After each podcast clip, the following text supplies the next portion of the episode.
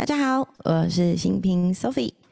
今天呀是十二月十一号的星期一，又来到一个礼拜的第一天。这个礼拜你过得好吗？刚度过的周六、周日两天呢？呃，我啊，我去爬山了。星期六呢，去爬了七星山，就是台北市的第一高峰。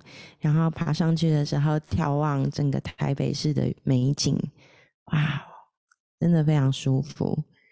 然后星期天的时候，我跟老王，因为我们家住淡水嘛，所以就开车开到那个比较方便停车的地方，以后我们就搭捷运转乘，因为。嗯，礼拜天我们要去爬的是西湖捷运站的那个旁边的金面山，所以啊，为了方便停车，那如果怕开到那边反而不好找位置，所以我们就停在方便的地方，然后再坐捷运转乘这样的概念。哎，其实这是一个蛮不错的选择，我蛮推荐给大家。然后后来就到了金面山。因为你知道很有趣，我们家喜欢爬山的人其实不是我，我是被调教出来的。那喜欢爬山的人其实是老王，所以很有趣哦。我们刚结婚之前，就是他都会觉得你想要约女朋友去爬山嘛。可是你知道，一开始去爬那个最基本、最基本的那个四寿山啊，我就已经不行了。你知道，没那时候的我是一个很不爱运动的人。然后，其实我运动的启发真的是因为老王诶。就我其实小姐时期，我就是喜欢逛街、唱歌啊，然后去美食餐厅啊，去玩啊，然后就是很都会型小女子。那遇到老王，老王是一个月亮处女在施工，我想常常听节目或者看我的那个 Facebook 的人应该都知道。它就是一个月亮处女在施工嘛，那月亮其实是一个人的内在情绪安全感啊来源的部分，然后也是比较私密的地方，然后再加上处女座，其实处女座很重视健康哦，他们重视细节，而且他们非常擅长服务。在四宫，四宫是掌管家庭、原生家庭，然后自己家人的一个宫位，所以他会对自己的家人真的服务的非常好。不瞒大家说，其实我真的，我遇到老王以后，我被他照顾的很好。怎么说被照顾？他知道我之前在减脂嘛，都要吃水煮蛋啊，然后会准备炒青菜呀，然后好吃的鲑鱼啊，或是反正一些蛮健康的原型食物，但是是很好吃的。还有每天要吃一颗苹果，所以他很可爱啊，他都会帮我准备好，就是。你知道我从来不用多说，冰箱打开一定有苹果。然后早上起床出门，他已经出门去上班，桌上一定会放好两个已经蒸好的水煮蛋，然后还会帮我煮好一杯咖啡，放在保温罐里。然后有时候我很忙嘛，他会帮我把花野菜都先弄好，然后放冰箱。他就是一个这样的男生。所以其实他很照顾我，然后他也非常注意我的身体健康。所以其实运动啊、爬山这些东西都是因为认识他我才开始的。好，那那天去爬，昨天去爬金面山，所以你知道常常都是他把整个就是要爬什么山、什么路线，他都处理好。我根本只需要我的重点只有我要不要去，但是他常常很希望我去。那有时候工作很累，我就会很无奈。然后他也会很无奈，他就是说：“那我自己去。”然后我就会心怀愧疚，觉得人家都弄好好，好不好？吧，我跟你去吧，这样。那这两天我为什么连续两天去爬山？其实也是因为他的工作关系，他接下来会整整一个月都很忙，就是早上九点以前一定要到，会工作到晚上十点弄忙碌，而且就是不能排假日，假日不休的，所以。我就想，好吧，那这两天我好好陪他去爬个山，就没想到收到礼物的人其实是我哎。对，去爬山的时候，他就我们就走步道嘛。一开始我想，嗯，这就是一个一般的步道。走着走着才发现，金面山其实有一整面的岩壁，然后那个岩壁是你得要抓着绳索爬上去，嗯，我觉得不算难，但是可能真的需要一些肌耐力。那呃，再加上身体素质，如果体重比较重，可能真的比较不容易。那我自己觉得爬得非常过瘾哦。然后你知道，走到我们还没有到大岩壁之前，到了一个凉亭，我们就稍微坐着休息一下，拍个照合照这样。他就拿出了两副手套，你知道吗？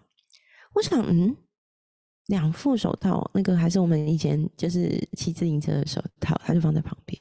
我也没多问，我以为是他拿错了。一直到大岩壁，他递给我，我才知道这个手套是为了避免抓那个绳索磨破手掌，他帮我准备好的。那个刹那真的很感动哎，他就是每次去爬山，水也是他背，我从来都是轻装，我只需要带一个小包包放钱、放手机，跟连钱都不用带。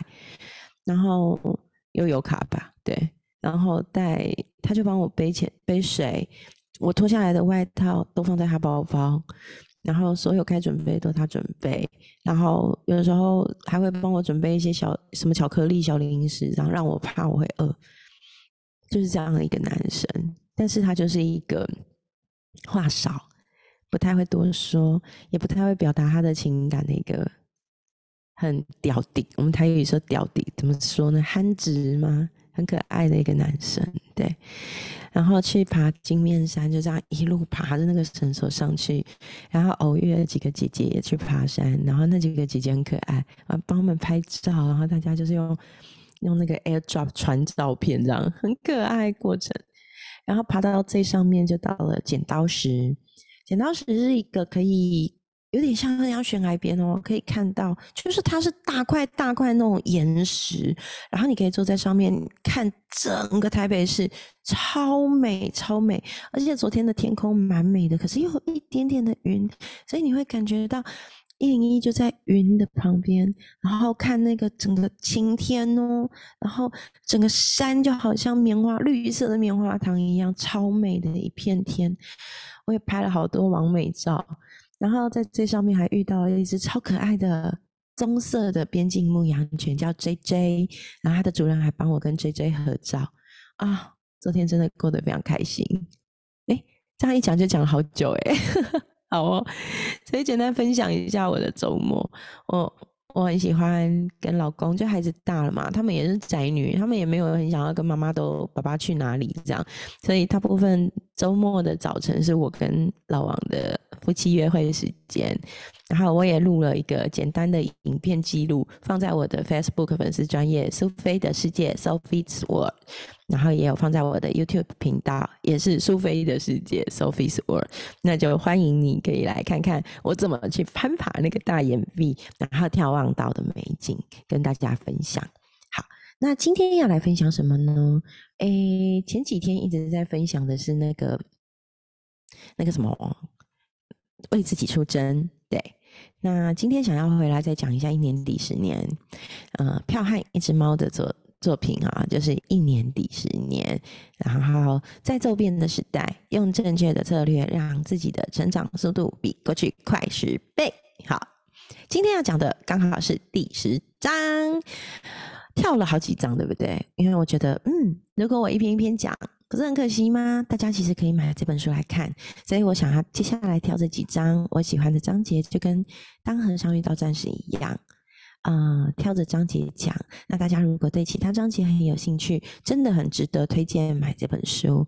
它蛮适合买电子书，但我也有实体书，我觉得它是很值得重复阅读的一本书。好，今天讲第十章，第十章讲的是团队，老猫下了一个注解。打造极具战斗力的小团队。嗯，是的，其实老猫这个观点跟我蛮像的，就是我其实觉得在精不在多，我没有要吸大量的人，就跟一千个铁粉一样嘛，宁可一群人数不多，但是认同理念、价值观相符，然后我们的目标一致的好朋友一起冲。那这样子的话，其实在人力战斗力上面，呃，提升到。最精简，但是最精实的状态，我觉得是非常好的。所以，嗯，我觉得如果你也是一个要打造团队的人，我觉得这本书在里面关于团队的部分有蛮多独到的见解，很值得分享。那我自己，因为我有两个事业体嘛，一个是财富流的事业体，就是做财商教育推广，还有要带财富流沙盘推演的一个桌游型的一个体验。活动，那另外还有一个就是身体健康产业，就包含呃陪伴人做饮食调理，然后瘦身，然后让自己的营养均衡，然后吃原形食物，搭配那个体重上面的那个数据，包含水分、肌肉、蛋白质，它有蛮多的专业知识，必须要做一个内建。跟学习成长，所以其实我觉得对我来说，呃，虽然我在艺人公司，但是我的团队伙伴因为都是经销商，那也会有未来朝着经销商这个方向前进的伙伴，所以基本上在培植团队这件事情是对我至关重要。那这两年，虽然我看起来只有创业两年的经验，但是说起团队，我在工作的时候，我带过一个。二十个人以上的拨款部门，因为我以前在金融业嘛，嗯，金融业要拨款，拨款其实都需要有文件审核，然后需要有电话召会，然后资料确认，然后做系统登打这些，所以我们需要蛮多的人力。那当时我就是一个超过二十人的拨款部门主管，那后来也做到企划主管，所以在职场上我自己是有带团队的经验的。那除了就是成了全职妈妈之后，来到学校当志工服务，做着做着也做了两年的志工队队长。其实两年的志工队队长是一个蛮挑战的一个位置哦，因为第一个志工伙伴们是无给职的，大家是没有收入，但是会有。爱跟奉献，所以如何让大家在奉献之余也能照顾好自己，然后把每一位伙伴的需求，还有他们能提供的服务，都能看在眼里，并且真诚的感谢，然后给予实在的回复回馈，这些东西其实是非常非常重要的。而且，志工团体其实是一个在地非常关键的信任支持团体。也就是说，其实是你看哦，国小的妈妈爸爸们，其实在这里，大家为了因为爱爱孩子，所以来到学校服务，有可能去做课业辅导，有可能在图书馆，有可能做阅读推广，像我就很爱做阅读推广，然后有可能在健康中心，然后你知道礼拜一早上的健康中心可是门庭若市。对孩子们各种 Blue Monday 的肚子痛、头痛，有没有晨会晕倒？对，那还有像绿手指，其实绿手指非常辛苦，就是在校园里很多植栽，像我们学校还有水生池，还有农园，我们有一亩稻田，所以其实绿手指职工其实顶着大太阳要去做农作，然后要整理校园的植栽，其实非常辛苦的。对，还有情绪教育带进班，还有读经、生命教育进班去讲故事，跟孩子们分享。其实这是真的蛮多种类型不同的人的一个组合。那爸爸妈妈带着爱来到学校服务，那为什么说是信任支持团体呢？因为我们都住在在地，所以如果来不及接小孩子的时候，孩子临时哎有点事情需要帮忙支援的时候，甚至在孩子的教养。夫妻之间的沟通，这些都可能在在地的信任支持团体互相支持陪伴之下，可以带给大家一些力量。所以这两年当了两年的职工队队长，也是对我来说是一个嗯团队上面学习的很重要的经验。那除了这个之外，后来我当了两年职工队队长之后，我就接下了家长会会长这个任务。嗯，很多人都会说，哇，你去做家长会会长，你一定很有钱哦。其实我们学校蛮特别的，我们学校是没有职务捐的学校，所以这样的一个学校呢，基本上，呃，大家就是真的带着爱跟奉献来的。那我们需要靠靠那个举办园游会，然后大家有消费，一半的捐金额捐款给家长会，一半的金额是各个班级他们在做园游会的成本啊、支出啊，还有相关费用的部分。所以其实这也是一个很需要号召力、很需要就是团队一起运作的一个团体哦。所以自己毕竟经历过很多，然后一路到现在的创业也需要团队。所以对于一个团队要怎么运作，我是知道的。但我也还在学习，因为真的不是那么容易。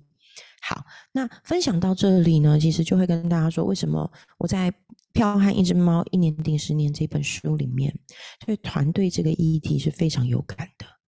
那嗯，老猫在团队这个章节第十章一开始开门开门见山就说了，跟我一起做事的人必须要有自己的定位，并且要不断学习、实践、分析、分享，努力提升自己的专业知识、专业能力。我觉得这件事情真的非常重要，因为首先在一个团队里面，你的定位是什么很重要。像我通常都是出大脑的，因为我真的不爱收钱。不然我以前早早在银行工作就去做柜台，可是我真的做不到，因为我很讨厌收钱，我也很讨厌算钱。不要看我那个报表数据做得非常好，可是我非常不愿意做那个要一直面对好多人，然后跟他收钱算钱那个工作，其实对我来说非常痛苦。第一个就是只要是要收钱的，对我有困难；第二个。我比较没办法跟大量的陌生人接触，所以要办活动啊，要举凡是那种嗯，要连接，要去邀约，这种对我也有困难。那再来呢，呃，像是那种要去累积创造好多人脉的，我需要慢慢来，一下把我丢到很多人那种陌生人的场合，对我来说又有困难。那我有这么多的办不到，就臣妾做不到啊！那我在团队里的定位又到底是什么呢？所以我后来发现，我最擅长的是呃分析逻辑，然后有架构的去把 SOP 建立起来，而且快速累积大量的知识学习之后，呃，提供教育训练。所以这一块的部分，反而是我在团队里面很关键的一件事，就是我很知人善任，然后我也很能知道，哎，这个人需要用什么样的方式对待，我可以怎么陪伴他，然后找到适合他的路径，然后能够陪他抽丝剥茧，然后邀请他在适合他的位置上贡献，然后我也非常擅长是。呃，一对一的对话去拆解对方的需求，然后帮助对方找到一个最适最佳解的一个解决方案。然后除此之外，我的组织能力算好，然后我也很擅长做教案或是呃讲课这样相关的部分。我我很知道怎么面对每一个不同的人，用不同的方式去提供他能够学会的方法。简单讲，因材施教啦。所以我比较不是那种有教无类型的，因为对我来说，一次面对大很多很多很多的人，我反而有点困难。但是我很擅长把小团队经营成大家都很强，然后战斗力很高，然后大家又很开心的一个团队，凝聚力很强的团队，这是我擅长的。所以我就很清楚我的定位，我知道我我是出脑的。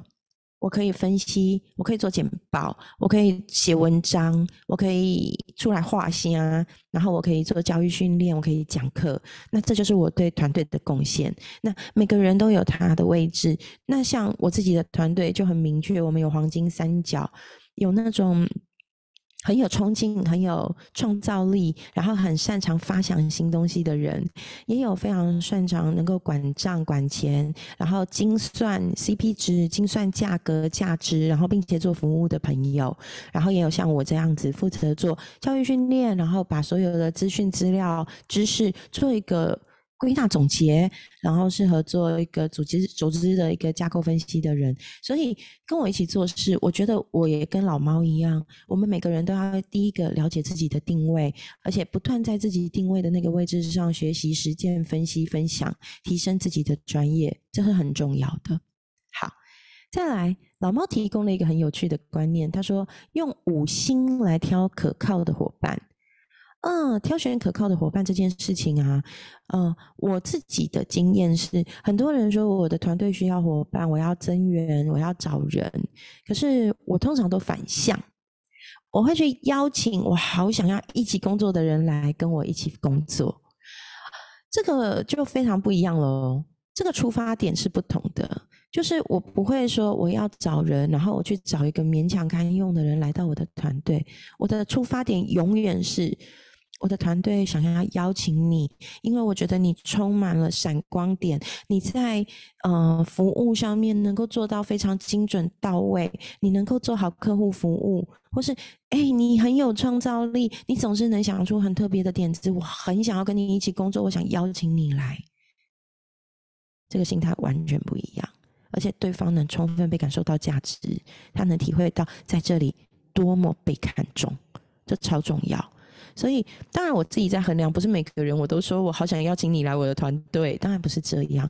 我真的有在看，然后我真心的邀请，觉得你是个人才，你是好棒的人，我好想跟你一起玩。但我很想跟你一起玩，这团队当然玩得起来呀。所以，我觉得每一个在经营团队的伙伴的朋友，请你一定要想的是，你要邀请什么样的人来到你的团队？你有没有好想跟他一起工作？而我们自己也要成为别人好想跟我们一起工作的人，对吧？好，那老猫说的挑选团队伙伴的重要的五星是哪五星？第一星是野心。一个人如果对自己没有野心，要求期待就不会高。你怎么能奢望他独当一面、出类拔萃？所以第一个星是野心。第二颗星叫做平常心。如果一个人情绪波动大，遇事容易慌张，承受不了太大压力，他不止自己做不好事，还会为别人带来不好的影响。平常心很重要，这个我要修炼，我承认。对我的，哎，奇怪，有一些人真的怎么样都不太会激怒我，可是有一些人很容易就会让我生气，所以。可能也要看到哦，为什么这些人会特别激怒我，特别容易让我生气？因为我的团队里面，嗯，真的会遇到特别容易让我火大的人，但也有特别就是怎么相处都怎么愉快的那一种。对，好，第三颗星是感恩心。一个人如果不懂感恩，很难跟其他人相处，不利于团队或合作。第四颗星叫做敬畏心。如果一个人胆子太大，什么都敢做，不敬畏规则，不敬畏天，不敬畏业力，你敢把事情交给他吗？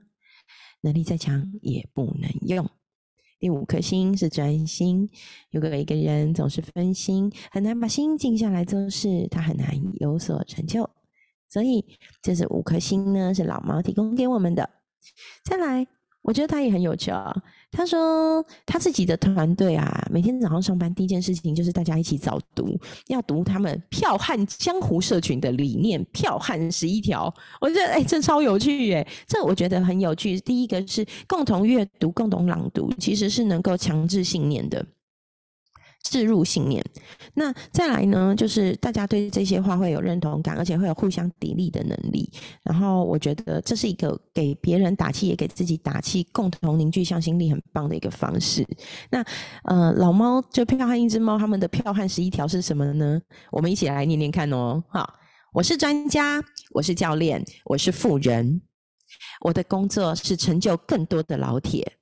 大惊喜，强感知，我的内心强大无比。用成绩说话，信心比黄金贵一万倍。我守口如瓶，值得托付。我的表达精准有力，我的战友非常卓越。我为票悍江湖感到骄傲。今天就能做到极致。哇哦，好有力量，对不对？那每天下午下班呢？他们还有晚读诶。他们有一个票汉誓言，我们也来听听看哦。每天下班前，票汉票汉一只猫的老猫票汉江湖社群会一起念票汉誓言，好可爱哦！来，我野心勃勃，我无比坚定，我忠于组织，我守护团结，我敞开心扉，我积极沟通，我绝不抱怨，我绝不固执，我绝不松懈。我绝不掉队，我服从命令，我永争第一，请你相信我，我说到做到。哇，每天早晚集体朗读，好有仪式感，对不对？而且我相信这样读，其实状态会很好，也能让大家记得工作原则理念，然后一定要遵守。所以我觉得这还蛮重要的。好，那。再来呢，我觉得老猫也提到了一件事情，叫做复盘。复盘是我一定会做的事情。就是其实我从很早以前，我就会我自己的分享会讲完，我就会找朋友复盘，然后找我。熟悉，然后互相能支持、砥砺对方的朋友复盘。那复盘这件事情非常有帮助，因为呢，大家会知道今天到底忙了什么，我们收获了什么，有什么不足的地方，然后去想得更清楚，活得更通透。所以复盘的内容，甚至老妈会要求所有的人要传到团队群组，让大家都能看到。复盘这件事情真的很重要，像我自己啊，无论是线上讲课的硬体操作，或是课程准备，或是当场的能量表现，我表达的方式，其实这些复盘我都我都会重复、重复的去一次一次的梳理。那如果当时可能需要复盘，但是身边的朋友。不方便，我可能也会自己复盘，自己回头思索我应该要怎么做，然后调整下一次。这件事情真的对于我自己的成长有非常大的帮助。好，然后呢，老猫提到的下一句，我觉得对团队对我来说也是，我觉得非常重要，因为我是一个这样的人，就是最好的团队管理就是带大家一起打胜仗，带大家一起打胜仗。哦，这件事情真的非常有用，因为其实带大家一起打胜仗的第一关键是什么？是我自己也要能打胜仗，所以我基本上把自己定位成战将，就是我目标很明确，而且我是那种设定目标我要说到做到的人，所以我的脑子里都在想我的目标要怎么达成。那其实这样的状态是会酝酿传递到身边的人身上的。那呃，我的伙伴们他们其实在听到捷报的时候都会特别有感。所以，当他们觉得哇自己做到很棒的时候，我也会立刻打气，会跟他讲说：哇，你们今天真的这个某某某某伙伴他达到了一个什么样的成果，我真的觉得太棒了，我们一起为他欢呼。其实做这件事情真的非常重要哦，就是那个那个大家一起觉得我做到了。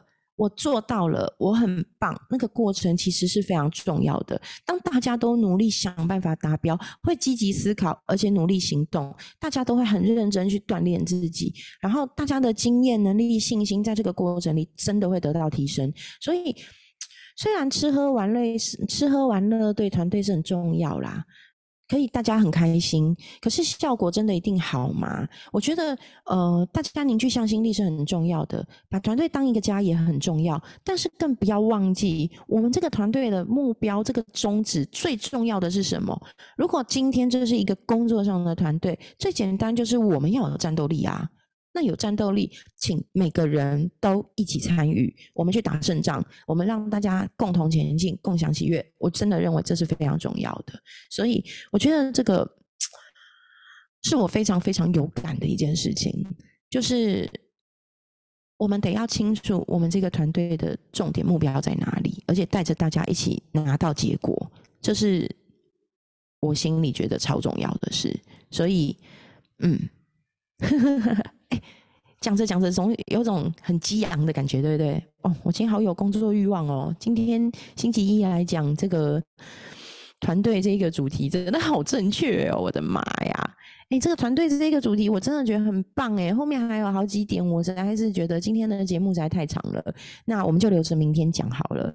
呃，关于带团队这件事情，我必须说，我真的真的觉得非常有感，就是在这这这。就真的是从出社会一路到现在，这哇二十几年的时间，我其实经历了很多次带团队的过程。那呃，我也亲眼看过团队被打造起来以后，因为一些事情而衰败。那我也看到有一些团队怎么样都是没办法被激励做起来。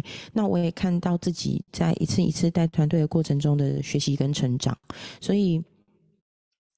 人毕竟真的是群居的动物，我们不可能永远只靠自己。那打造团队是每一个创业者最终会面临到的关键。那要怎么打造团队呢？永远都在学习，因为没有一模一样的团队可以被复制。我们只能复制成功经验的一些部分，但是每个团队都有它独特的特质。如何针对这些独特的特质，我们一起共创共好，一起前进，这真的是带团队的人都很需要学习的目标。好，那今天的分享就到这里，呃，明天我们就来继续把团队的后半段把它讲完。我相信这对我自己，然后对大家都会有很好的帮助。如果你对于带团队有什么想讨论的，真的欢迎你找我，因为我真的也是在团队，就是团队带领上面学习的一个小菜鸟，然后我很需要透过。跟我有相同背景、相同需求的朋友，我们互相讨论共创，有机会帮助到你，帮助到我，我们一起成长。所以，如果你也是对带团队有需要讨论的人，很欢迎你找我约星巴克时间哦，就是我们一起喝杯咖啡、聊聊天，一起讨论团队可以怎么运作，让彼此的团队都能更好。嗯，这是我很喜欢的事。一对一的交朋友，我很可以；一次交了很多很多陌生人，对我有点难。好哦，那今天十二月十一号的节目就讲到这里，我们明天见啦，拜拜。